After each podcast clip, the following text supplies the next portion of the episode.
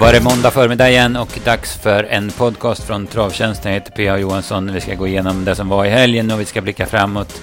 Jag gör det tillsammans med Lukas Berggren. Hur är läget Lukas? Det är bra, det är bra. Det var en, en rolig omgång i helgen så nej, jag tycker det, det är bra. Ja.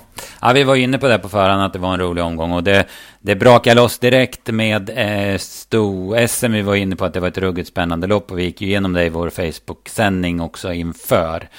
Eh, där hade vi några olika scenarier och det blev ett av dem att eh, Dear Friend var allra snabbast och med en liten marginal tog sig förbi Unique Uni och Konrads Rödluva i spetsstriden och sen släppte över ledningen till Melby Free. Men det var ju liksom inte över där. Nej, verkligen inte. Det som du säger, när Dear Friend kom till ledningen och, och Melby Free övertog så trodde i alla fall jag att Melby Free skulle ha en bra chans. Jag som, ja, men som du också var inne på, att Unique Uni skulle skulle komma till ledningen, men så blev ju inte fallet. Och som sagt, när Melby Free kom till ledningen så trodde jag i alla fall att hon ska ha en bra chans, men eh, nej, det blev inte hon som segrade och det som hände tusen meter från mål kan ju du ta, men det var en spännande situation. Ja, precis. Hevin Boko Eh, Mika Fors eh, går ju på 1400 kvar och Örjan upptäcker det lite sent samtidigt som Hevin Boko går otroligt fort. Så Örjan svarar med Konrads Rödluva från Anna Parut och då, blir, och då ja, men fortsätter bara Mika Fors och kör. Så via fjärde spår kommer de fram utvändigt ledaren. 11.50 kvar, men har så hög fart samtidigt som Björn inser att, eh, att svarar han ut Tevin Boko då har han tryck av den samtidigt som han har Konrads Rödluva i andra par ut. Så då gör han valet, jag tror att han bedömer det så i alla fall. Då gör han valet att släppa spets till Kevin Boko och försöka vinna via open stretch. Men, men det gick inte eh, beroende på, eller tack vare att Kevin Boko var så jäkla bra. Och hon var liksom aldrig förlustfara sen, även om Wild Love avslutar strålande. Ja men exakt, jag håller med. Alltså, när även Booker väl kommer till ledningen där så tänkte man ju att då var ju Sofie att hon ska ha en bra chans. Hon var jättebra senast på Solvalla. Och, eh, hade man räknat ut att hon hade suttit i spets med varvet i mål så hade man ju förmodligen gått på det, men det var ju svårt att veta. Men så jag tycker också att Goop gjorde rätt när han släppte. Jag tycker att det var, jag tycker ändå att det var snyggt kört. Man vet att han har så jävla koll på att då får han eh, Örjan utvändigt och ändå kommer ändå få chansen på stretchen liksom. Och Nej, han fick ju ut max av sin häst också. Hon tappade ju travet lite där när han skulle accelerera in på upploppet. Så jag tror inte hon hade vunnit loppet om Goop hade svarat ledningen heller. Det var, det var min feeling. Ja, nej det tror inte jag heller. Eh, Heaven Boko var stenbra och var liksom lite, det, det, var lite, hon var förtjänt av det här kan man säga. För hon har varit jäkligt bra en längre tid. Och hon har ju sin, att hon inte är så startsnabb, det, det, det hämmar henne ju en del. Men, men nu var hon tuffast. Jag hade 8,5 sista åtta på Wild Love. Hon går ju som en kanon varenda start. Eh, men däremot Konrads Rödluva var väl inte som allra bäst, även om hon fick gå utvändigt ledande sista varvet. Nej, jag håller med. Man hade väl ingen, vi hade ingen jättefeeling för Rödluvan på förhand heller, så när hon fick döden så, här så kändes det kallt. Men säg, alltså Wild Loves lopp var, var extremt bra. Jag har klockor också här på förmiddagen. Och, nej, hon går verkligen hela vägen in på linjen och får hinna göra mycket delar av jobbet ute i spåren. Så den insatsen som tvåa var, var grymt bra och även jag tycker att Dia Friend alltså, tycker jag öppnade tuff, spurtade rätt bra som fyra också. Jag är lite besviken på Racing Brodda ändå. Hon tycker hon... Eh, jag hade ju feeling för henne på förhand, men hon fick ju ett helt okej lopp. Men det hände inte så mycket när Rickard skrev ut i spåren, var, var min feeling. Nej, precis. Och jag tyckte inte hon såg så där riktigt taggad ut innan heller. Jag fick inte faktiskt... Jag tappade feelingen för henne ja, men innan loppet då. Men Ja, eh, Having Book och sammanfattningsvis där så det var ingen häst vi hade speciellt tidigt men samtidigt hade vi garderat brett så det, det var en ganska bra vinnare. Det kanske var för rent, jag menar, liksom, eh, i slutet av dagen det bästa för vår del då, men nu räckte inte vårt system ända fram då. Men, för det var ju absolut inget drag på Heaven Book och det var ju snarare att den mindre spelade Racing Brodda till exempel var, var det mer surr om man ska säga.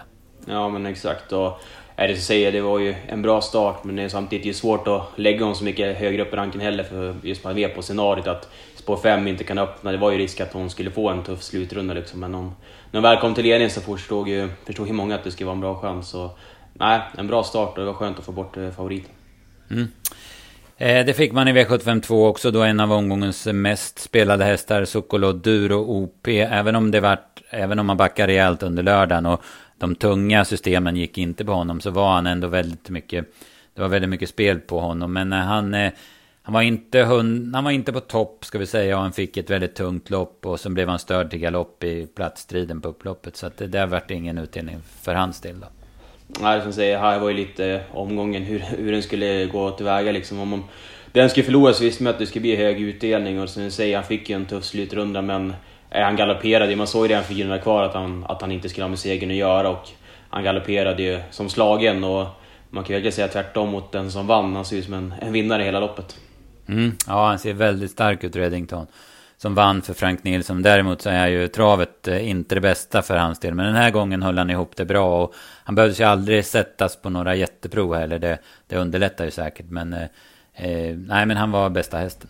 Ja, jag håller med. Och även bakom där tycker jag att Global Workaholics spurtade bra som tvåa. Det var ju lite, lite ändring i balansen med lättning och barfota bak. Och den avslutade också bra. Men annars var det inte, inte så mycket man tog med sig. sagt, favoriten hade nog inte sin bästa dag, galopperade även innan provstart där. Så, ja, men eh, som sagt, det var ju, det var ju lite som sagt många, många av de större spelarna gick emot eh, favoriten. För det var ju som, ville man åt de stora pengarna så behövde han ju fällas och, och det gjorde han ju också. Mm, ja, precis. Eh, Eh, var inte så mycket att säga bakom tycker jag. Det här var ju inte liksom vanliga V75 hästar. Så att de, de här dyker ju upp på, på V64 och sådär i, i framtiden. Det är väl Days of Our Lives med ett lite bättre upplägg som, som kan vara en vinnare i nästa start. Den såg i alla fall formstark ut. Ja, verkligen. Jag tycker även att, eh, ja men Åsensboge tyckte jag värmde jäkligt bra, så bra ut före loppet också. Men det blev ju galopp i spetsstriden dessvärre, men den tycker jag man kan ta med sig på, på intrycket. Mm, det var väldigt tuff körning där mot Gaturuds Kashmir. Så det, det, kan förklara galoppen. Eh, V753 då, Monte SM, det blev ett eh, jäkla häftigt lopp. Där var tipset Galactica drog det längsta strået, men jag kan ju lova dig och jag kan ju erkänna att jag hade inte spelat fem öre på henne, 500 kvar i alla fall, för då kändes hon inte som en vinnare. Verkligen inte, men jag tycker också att det var snyggt där att hon, jag menar att Rajers passerade och Gunnar med att hon kommer tillbaka och visar den, ja men liksom skallen till slut. Jag tycker att eh, den, ja men Galactica var ruskigt bra, hon har ju sett jättefin ut länge nu också. Malin Bergströms glädje efter mål gick inte att ta fack i. Det var ju det var riktigt kul att se från TV-soffan också. Så, eh, all heder till Galactica. Som sagt, det var ju ett diskuterat lopp på förhand, men det blev ju jäkligt roligt alltså med, med körningen som blev och det gick fort hela vägen. Så nej, Monté på V75, man fick lite mer smak i alla fall. Ja, verkligen. Nu när, när vi har de här typerna av häst. Och jag håller med dig, Galactica gör en av de vassaste prestationerna på hela, under hela lördagen. Hon, var otroligt stark, otroligt tapper. Och det är kul att se att hon har kommit tillbaka verkligen. Rajers tycker jag också är bra. Han blir ju lite pigg. Ja, men Sofia Adolfsson hon typ stod ju upp i sadeln och drog i honom. Eh, det var väl som värst kanske tus, mellan 1000 och 700 kvar där han var som piggast. Då, så att det är ändå bra av honom att stå hem. Och sen Chianti, vad gör han för prestation efter den ja, men minst sagt dåliga värmningen och provstarten så gör han ett superlopp tycker jag. Ja, verkligen. Man såg ju som sagt i provstarten att han... Ja, man vet inte om han travade i alla fall jäkligt dåligt, så det, galoppen väl i loppet kom inte oväntat heller. Men som sagt, han gick ju jättebra till slut. Och, ja, jag vet inte, min fin hade man kanske testat han i ett monterlopp före så hade han säkert kunnat gjort en ännu bättre prestation också. Men nej, han var jättebra som trea och sen var det väl tack ner till Baron GIF som jag tycker underpresterade lite grann och även Pastore Bob där som... Ja, nej, det var inget extra. Nej, Baron Gift såg väldigt seg ut hela vägen tycker jag. Ja, men exakt. Det var min feeling också. Jag hade ändå... Det var inte halvfint att han skulle kunna passa under sadeln, det skulle kunna bli lite nytändning, men han som sagt, han gick ju felfritt och fick ganska bra lopp. Och, alltså när de hade 700-800 meter kvar tänkte jag att han kan ju absolut blanda sig i segerstriden. hade ändå gått fort och hade inte gjort någonting, men han var ju som sagt aldrig med, med chans och det var ju, det var ju långt fram till vinna. Mm. Eh, Chianti i Frankrike under sadeln i vinter, det, det skulle vara rätt häftigt att se. Ja, ja absolut. Det känns som att den har, den har mer att hämta. Det är en sån som har visat bra form under Visulki också under längre tid. Så absolut, det, den var en jäkla bra insats. Man är verkligen förvånad när han skickade nästan 8-9 kvar hur fort det gick. Alltså. Och han mm. höll ju farten bra också, så nej, plus på Chianti. Japp. I V754 kom en rejäl smäll då eh, vassa Linda Sedström lotsade in Rally-Gunnar. Hon eh, kastade ner den i fjärde par invändigt. Det var stenhårt tempo hittade en lucka i sista sväng och rally-Gunnar, ja men jag, jag, tyckte, jag tyckte det såg ut som det var för långt fram måste jag säga. Typ eh, 150 kvar, men han gick ju otroligt fort till slut och vann ju till slut ganska lätt.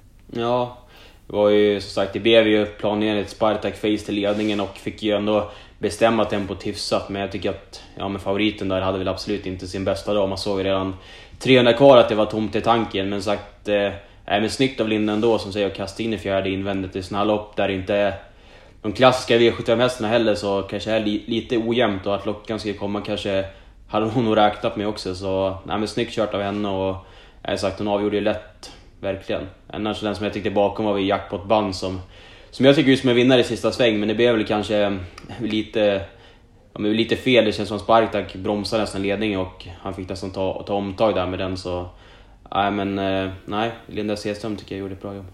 Mm, ja, verkligen. Eh, Spartak, eh, det gick ju ändå under 12 första varvet. Så han, han, man ska väl inte såga honom och Self Explosive blev sexa då. Det var väl, eh, ja men det stod ju liksom i korten att han skulle få det tuffaste loppet av alla. Så att han är väl ursäktad han också.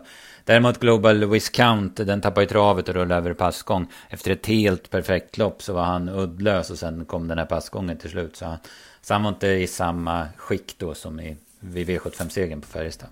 Nej, tycker även att Rebecca Delena gjorde ju rätt när, hon styrde på utvändigt med Self Explosive när, ja, men varvet till mål. Så den styrningen var ju bra, men som sagt hästen kanske inte var, var lika bra som tidigare heller. Men den stora snackisen efter var ju det som hände i sista sväng där med Antero och Mitagen som gick omkull. Man fick ju inte se det i TV, men man förstod ju direkt efter att det var något, något allvarligt som hade hänt.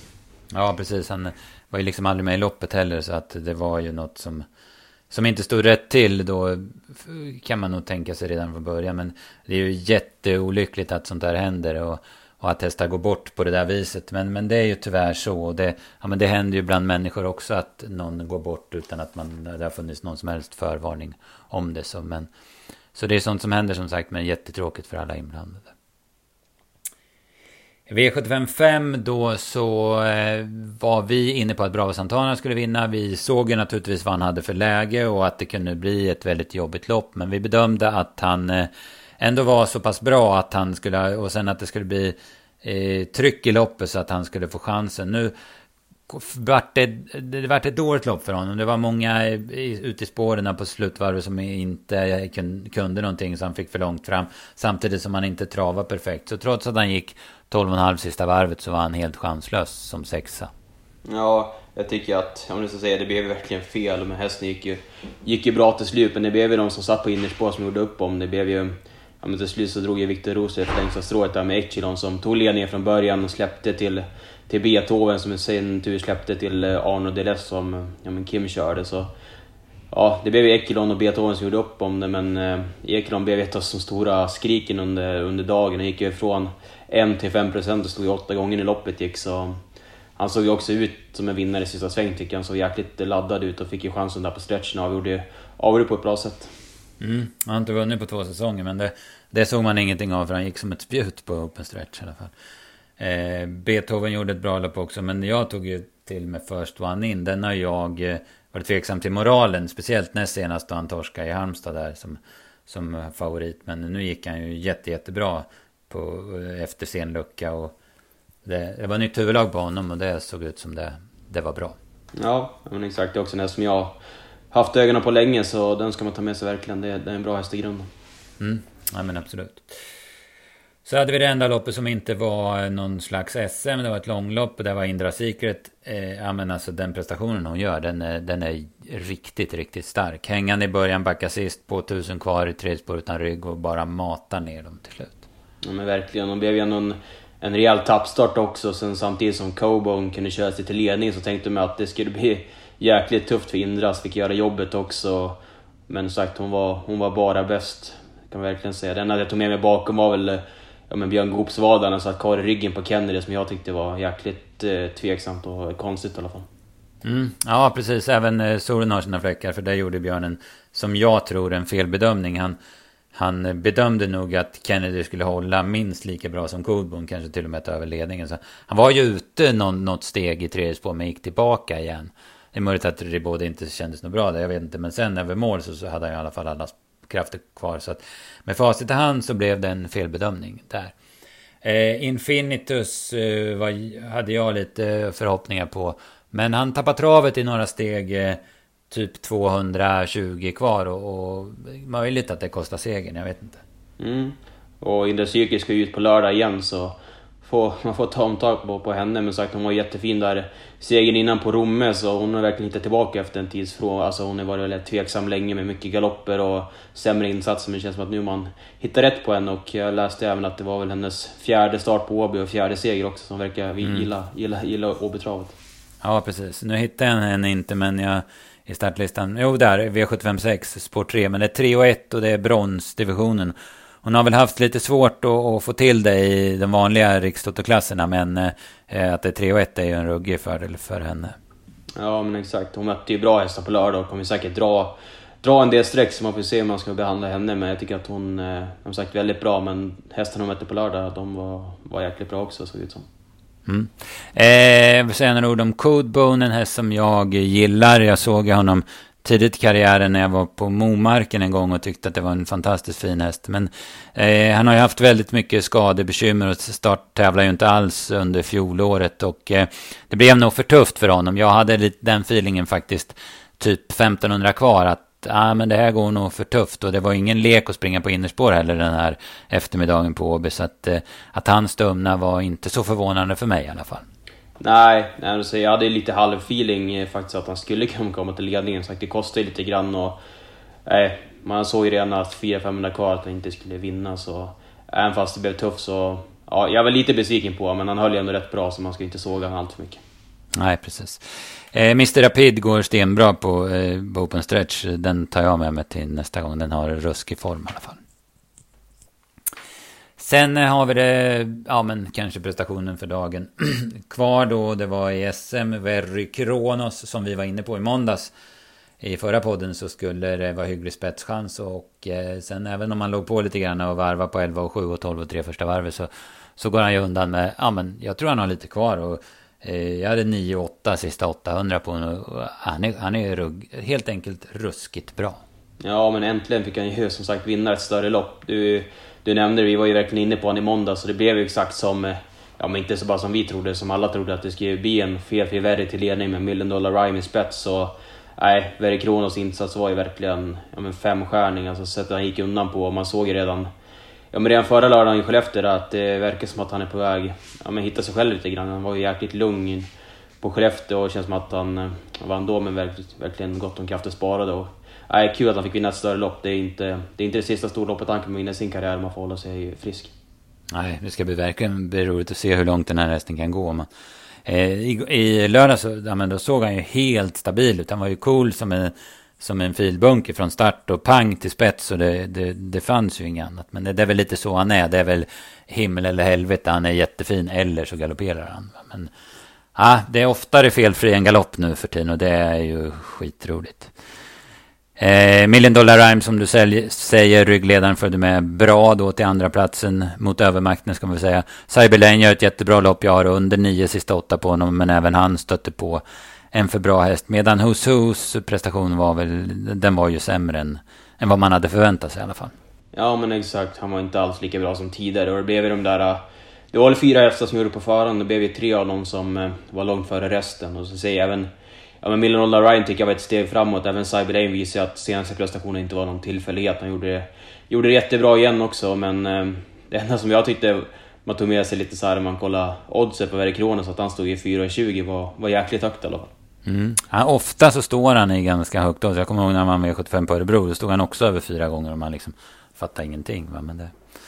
Nej, så är det. Eh, vad var det jag skulle säga? Jo, Cyber Lane, där tänkte jag på. Den Eh, ja, eh, den, den hyllades eh, unisont i, på, liksom i tv-sändningen och, och, jag kan hålla med om det. Jag tyckte han såg verkligen smällfin ut. Och som du säger så visar han ju att han, att han har snäppat upp eh, jämfört med tidigare i år och kanske under fjolåret också. Ja men verkligen och även ja, men säger det med Verre så att det börjar sköta sig, men att han har den där ja, men snabb startsamvete när han tillgår i de här större loppen också. Så man kan ju bli en, bli en faktor i alla lopp framöver. Det känns jäkligt spännande om man bara men det kan ju vara så att på äldre dagar att han hittar, hittar lite rätt mentalt också, så det blir jäkligt spännande att se framöver. Se vart mm. han startar näst. Ja, verkligen. Eh, ja, det var V75 på Åby, en jäkla kul omgång. Vi var tyvärr inte riktigt rätt ute, men så är det ibland. Däremot så noterade ju både du och jag och många med oss, eh, har man ju läst utdelningen. Den stannar på någonstans 733 000 var det väl. Så läser man under lördagen och igår att 42 miljoner av dem, vad var det, 70 som fanns i sjurättspotten, går till Tyskland. Bland annat ett system som har 20 rätta eh, rader som drar in 18 miljoner nästan. Då undrar man ju vad, liksom, vad är det som händer? Dyker det upp så många stenvassa tyska spelare helt plötsligt? Eller, eller är det svenska spelare som spelar i Tyskland? Eller, ja, det, man blir frågande i alla fall. Ja, men verkligen. Det som säger. Jag reagerade också verkligen på utdelningen där, att den bara gav 700 000. Jag tänkte att ja, men närmare 2 miljoner med alla jackpotpengar som fanns och sådär också. Så nej, förvånande att så mycket pengar gick till Tyskland. Vi får se vad, vad anledningen var. Om det var ett system gånger 20 eller om det var 20 olika spelare. Det är svårt att veta, men ja, lite lurigt i alla fall. Ja, precis. Nej. Och sen så, så ja men det, den här historien som finns med eh, spel från utlandet. Men det är klart, när det är så här stor jackpot, om, om, det, om det var 70 miljoner i, i sjurättspotten varav 30, ja, men 34 kom från förra veckan. Då är det ju otroligt vinstmarginal eh, eh om man säger på sju rätt. Så det är klart att det kommer enormt stora system och, och är med och deltar då. Eh, men ändå så, så känns det ju lite, lite konstigt måste jag säga. Ja, men, du säger, men man kan ändå säga att alltså, omsättningen landade på 135 miljoner och att det var jackpot gjorde en stor del av det också. Men att man känner verkligen på omgången att den här omgången lockar dit till spel om jag jämför med följaren på Skellefteå till exempel. Så det gör ju mycket med omsättningen också. Och det var ju... Men många som tyckte att det var en rolig för, omgång på förhand, det får man verkligen ställa in i efterhand också. Det var en, en jäkligt spännande omgång hos V75 ut så här, Oftare så blir det ju lättare att locka till spel, det kan man lugnt säga. Mm. Ja precis, och jag, jag håller med. Jag håller verkligen med dig om det. Att det var en skitrolig omgång. Och även om vi jag kan känna så här, det är inte ofta man känner, men även om vi kom snett på det och inte hade, ja men var i närheten av sju rätt så, så var man ändå, ja men peppad på omgången i efterhand. Annars så brukar man ju, när man är snett ute så brukar man bara spy och vilja dra ett täcket över huvudet och dö liksom. Men det här kände man ändå att, nej men det här var ju kul alltså. På, upp på hästen igen och kastas över nästa veckas omgång kändes det som. Ja, verkligen. Och det känns som att man får ihop sju rätt och sån här omgång så är det väl Verre Kronos man ska landa på som spik. Annars har jag i alla fall svårt att hitta någon annan man ska gå på. Men sagt, spikar den och går kanske lite kortare i, i monterloppet och så vidare så ja, man är alltid lätt i efterhand men det var... Det är väl så man får konstruera systemet och jag ska ha 7 i alla fall. Ja, precis. Kanske till och med var tvungen att gå på Galactica på scenariot att det är ryggledaren på Rajers, förmodligen då. Men det är, det är långt dit, det måste man säga. Ja. Men man måste alltså analysera vad man har gjort för fel och det, det är helt riktigt. Att man tänker igenom grejerna efteråt. Men nu eh, lägger vi det åt sidan. Kul omgång. Vi blickar framåt. Vi har V86 på onsdag som vanligt. Bergsåker den här gången kompletterar eh, Solvalla. Lite tunt med hästar i loppen men ändå var det en omgång som jag eh, gick igång på. Jag tror att jag har ja, men en hel del roliga drag. Men vi kan eh, inledningsvis så känns det väl som Tangenhop. Även om eh, vi pratar ju om Art Charvald och hans avslutning sist och Filip S. Att han är väldigt kvick och sådär. Så det ligger väl lite för att Tangenhop vinner igen. Han är ju ändå... Han kan ju ändå göra jobbet va? Ja men exakt och sen springspår där på, på 1600 så, det är det liksom en bra uppgift. Man får se vars procenten landar. Blir han jättestor så kan det locka att gardera men ja, han har ju en bra uppgift på pappret. Mm. Absolut. Sen eh, så tror jag kan bjuda på en som jag tror på en vinnare. V864 nummer 1 Melby Hurricane. Jag har lite strul med ATG så jag kan inte se hur spelet har börjat. Och, men jag kan tänka mig att det blir lite rundspel här. Magnus Jakobsson har ju en häst som heter Global Weather som vann sin comeback i Eskilstuna i i, för ett par veckor sedan och var, den var stenbra då. Och jag pratade med Magnus direkt efter loppet. Han var jätte, jättenöjd med hur hästen hade agerat. Den kommer dra spel. Och sen har vi Unarmed Face som var jättebra i skymundan i V75-loppet på Valla under kriteriesöndagen. Och likaså Ajusko som gick bra efter galopp i samma lopp där då. De lockar nog också. Men jag tror Melby Hurricane håller upp ledningen. Jag har sett honom från spår ett en gång på Valla. Då svarade han ut startsnabba Dolly Streamline. Och så såg han dunderfin ut efter vila senast. Så att jag tror den vinner från spets faktiskt. Ja, nej, jag köper det. det kändes, jag håller med, det känns som en, en rolig omgång med, med fint lopp där som avslutar också med treåringslopp med, med många bra hästar. Ja, verkligen. Eh, Playing Trick som var jättebra i Sikta mot stjärnorna bakom Balsamine Font. Vi har Twigs Honor som var med i kriteriet men tyvärr straffade ut sig med galopp där. Och sen eh, Fredrik Linders eh, Hemisphere som är en jäkla fin häst. Alltså den är, den är ju inte alls provad i de här sammanhangen men, men det ska bli kul att se honom i alla fall verkligen. Det är en häst som, som Linder håller högt också, så jag håller med. Det ska bli kul att se. Mm. Sen har vi V75 på lördag på Gävle. Då gäller det med Gävle att... Eh, då är det lite som Jäger så att man måste leta hästar som, som kommer sitta där framme. Och, eh, jag kan tipsa er om en grej som jag har noterat från Gävle. Att spår 4 och kanske framförallt spår 5 bakom bilen. Det är ruggigt bra på Gävle. de har en sjuk fördel att starta där mitt bakom bilen. Ja, verkligen. Det sagt jag också att man tippade där förut att innerspåret brukar vara jäkligt, jäkligt svårt att hålla upp i alla fall. Så det, det ska man verkligen ta med sig. Mm. Vi eh, tänkte snacka lite V75 4, kallblodsloppet. Där Spikfax blir väl förmodligen favorit. Han bara vinner och vinner. Men det är ingen lätt uppgift han har nu. Nu står han alltså 80. Han ska ta 20 på STCC-faxen. De möttes från lika start i V75 i Hagmyren. Och sen är det 15 hästar att runda. Och det är inga, inga duvungar där framme eller som står start. Nej, verkligen inte. Så säger jag tycker det var ett roligt lopp. Alltså, vi gick emot Spikfag senast. Såklart han, han var bra, men det blev ändå kört i halsen. Och sagt, vi, ja, men jag trodde ju på SSCC Faxen mot den då. Den stod ju 20 efter och nu står den 20 före och ja, 40 fram till sådana som GG Oido som har visat toppform och TBS Tröllgut också. Så ja, det kommer nog behöva en bättre speedfax än senast och även på samma starterna som Kong Henry var grym sen som tvåa. Jag snackade med Jorgen Olsson inför den starten som lät jäkligt nöjd med, med den hästen också. Så ja, Sax Bifax drar mycket streck men det känns ju på förhand absolut en, som en man vill gå emot. Och som jag nyss, nyss nämnde där, GG Oido har jagat lite grann, han avslutar jättebra näst senast som tvåa och senast såg han jättefin ut som fastlås bakom TBS Trölgut och STCs Refaxen. Så ja, den ska man... Den har lite svårt att vinna lopp, eller jag har haft lite svårt att besluta vinna lopp, men den har jäkligen toppform i alla fall. Mm, nej, det känns skitspännande det känns ju som Spikfax måste gå en, en låg 24-tid ute i vida spår om han ska vinna loppet och det, det krävs ju mycket. Då. Guld då? From the Mine och Sport 2 plockar ner Disco Volante senast. Spetsar han inte det här runt om eller?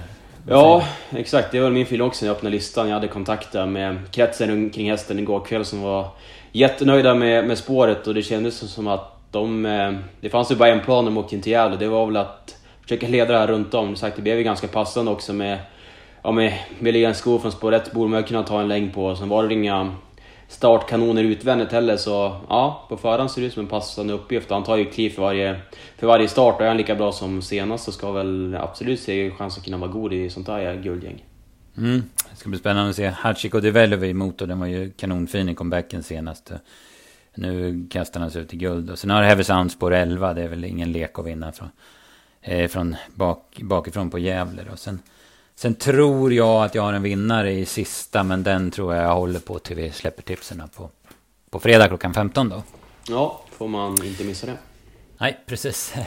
Eh, så är det. V75 som vanligt. Fredag klockan 15 kommer tipsen. Och eh, V86 släpper vi onsdag klockan 15. Sen så eh, häng på. Vi har ju varit ganska aktiva på våra sociala medier. Så med, med lite filmer och lite tips och lite sådär. Så att följ oss både här och där så, så, så kan ni hitta lite godbitar där också. Ja, absolut. Det, du och Andreas gjorde det bra tid där med uppsnack till ja, men, stor, stor SM i lördag. Så nej, sagt, jag hoppas det uppskattas. Som sagt, in och kika på Instagram och Facebook och bara söka på Travtjänsten så hittar ni oss där. Så det kommer mycket smått och gott. Mm. Då så Lukas, bra jobbat med den här podden. Nu kör vi vidare med, med nya tips. Det gör vi. Ha det bra. Hej då. Hej.